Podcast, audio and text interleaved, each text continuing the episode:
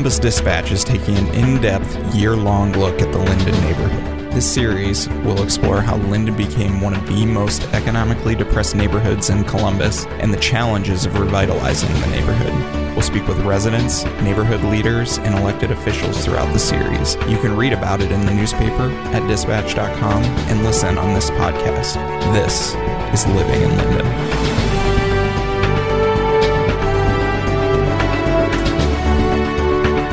Hi, I'm Mark Ferenchik. I'm the neighborhoods reporter for the Columbus Dispatch. We've been doing a series of stories on the Linden neighborhood since May. This is the uh, 10th installment. We decided to look at immigration in the Linden neighborhood this time because uh, of the growing uh, influence of the population there and the uh, growing economic influence and presence there. I think many readers know that it has been a center of the Somali community here in Columbus for many years, especially the Northern Lights area around Innes Road and Cleveland Avenue. Uh, Northland certainly is also a, a, has been a, magnet for the, the Somali community as well. But Linden was one of the first. Our Mexican population also has a presence there. But the interesting thing is, in past years, there have been many other nations uh, represented there, according to information from the city's Department of Neighborhoods, which is basically also census information. Eastern Africa, which is uh, mostly Somalia, uh, has a, a number of people, or a number of people are from Eastern Africa. But we also have people moving there from Ghana, from Nigeria, from uh, Caribbean nations like the Dominican Republic, Central America, Guatemala. We have a Haitian population that's uh, represented there.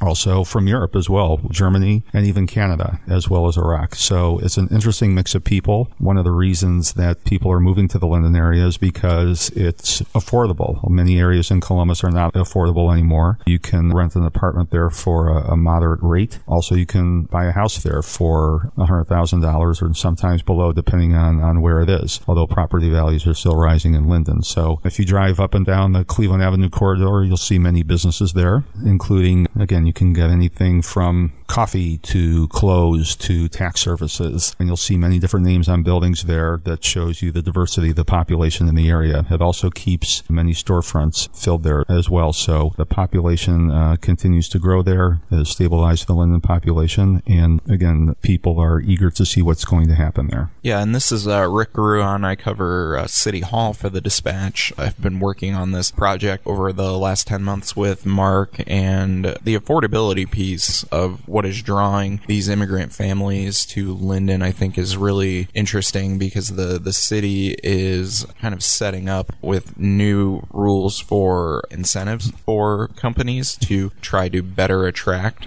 development to areas like Linden and the Near East Side and other neighborhoods that are economically disadvantaged. But a huge piece to that is going to be maintaining the affordability of that neighborhood for, for these families. Correct. And again, right now, again, Linden has had a problem for many years with vacant and abandoned properties. There are fewer now than there used to be. Affordability is going to be very important for the Linden community in order to keep attracting people. I don't think it's going to be a problem for a while in terms of being not affordable. Again, there are many neighborhoods that could still use some reinvestment. The immigrant community is, again, building a presence there that can lead some of these neighborhoods back. The North Area Linden Commission has its first Somali born member. His name is Ismail Mohammed. He is supposedly the first Somali born attorney in the state of Ohio. He was asked to be on the commission to help represent the population in that community. When you talk to neighborhood leaders there, they said it's been difficult to get people from the various immigrant communities involved in civic activities and other things. They want them to become more involved. Like many immigrant communities, no matter what country you're from, if you're first generation here, you tend to be a little bit isolated. You tend to, to stick with uh, folks you know. You're wary of authorities and worried about other situations around you, so you tend to be very close to your community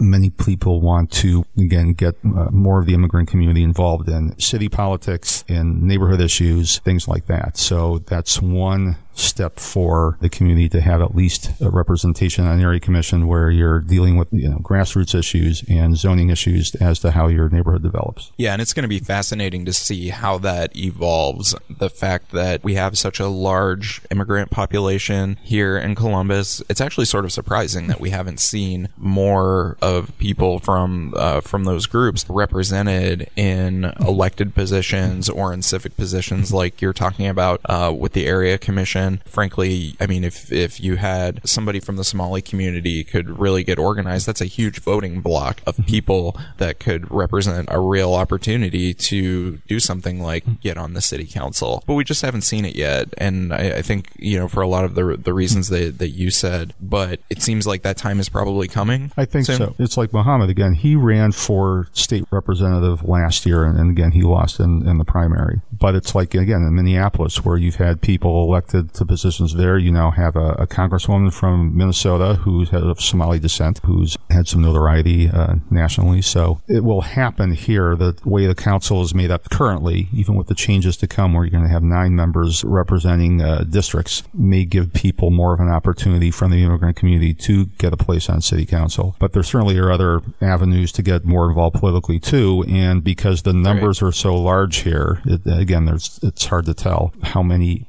Somalis, for example, live here total. Estimates have, have ranged in generally 45, 40,000, somewhere around there. But they have a large impact on the community here, not only in Linden, but citywide. We just found out that the Somali Community Association of Ohio is going to be partnering with Kent State University, a couple of economists up there, trying to gauge the economic impact of the Somali community, not only in, in Linden, but the entire city of Columbus. But no doubt a lot of their work is going to be focused on Linden because of the, the density of the, the population of the Somali community there and also the businesses that line Cleveland Avenue. Yeah, the businesses that line Cleveland Avenue are going to be really key going forward to the the redevelopment of that neighborhood. You've got lots of vacant pieces there. It doesn't seem, and Mark, you have more expertise on this, so feel free to jump in. It doesn't seem like the kind of place where we're going to see some sort of really big anchor tenant come in No. and then things sort of build off around that. It seems like it's going to be a lot more piecemeal, mm-hmm. and you're going to have more and more of these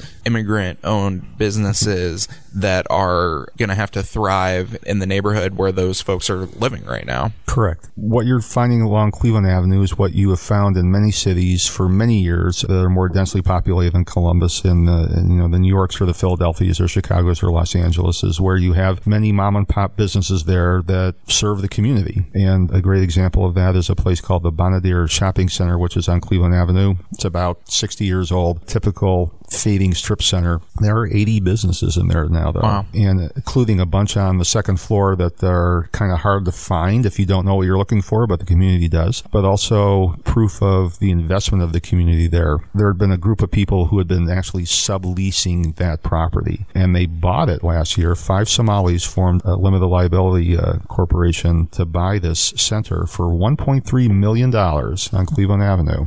They're basically renting these spaces for 300 to $400 a month to generate income to help pay it off. But that's a pretty substantial investment in that community. Again, this is by the Somali community. Five people in the community now own that building. So people, again, are investing in the community. They believe there's a future there. It's a lot of money. And we're probably going to see more of that happening too. Mark, do you know anything about the historical demographics of the, the neighborhood? Has Linden always been sort of a, a destination for immigrant mm-hmm. families coming here back in the, the 50s when it, it would have been a, a much larger population? even before that, especially North Linden, had a large Italian population Yeah. that, that moved there to, to work in the various manufacturing facilities around there, including close, again, Linden's close to the airport, so it was an easy commute over there, whether you're driving over there or by bus. The African American population started to move to South Linden, uh, again, many decades ago. So the, most of the community is now African American, but a s also still a substantial white population, and again, a,